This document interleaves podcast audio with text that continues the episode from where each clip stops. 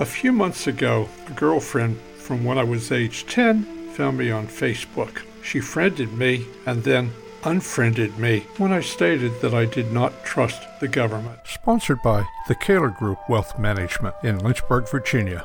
Her retort was, If you can't trust the government, who could you trust? I think I can trust just about anything more than I trust our government after the COVID hoax. When Mr. Trump called it the Chinese virus, and we now know that for sure, he was called a racist.